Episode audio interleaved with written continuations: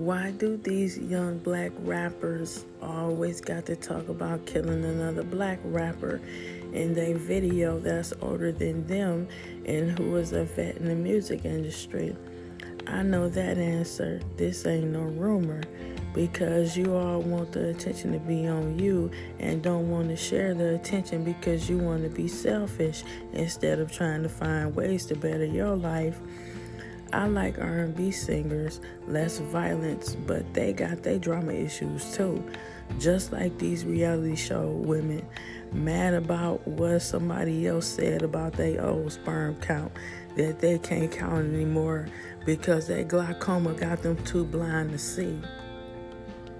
Sincerely, Breland Marie.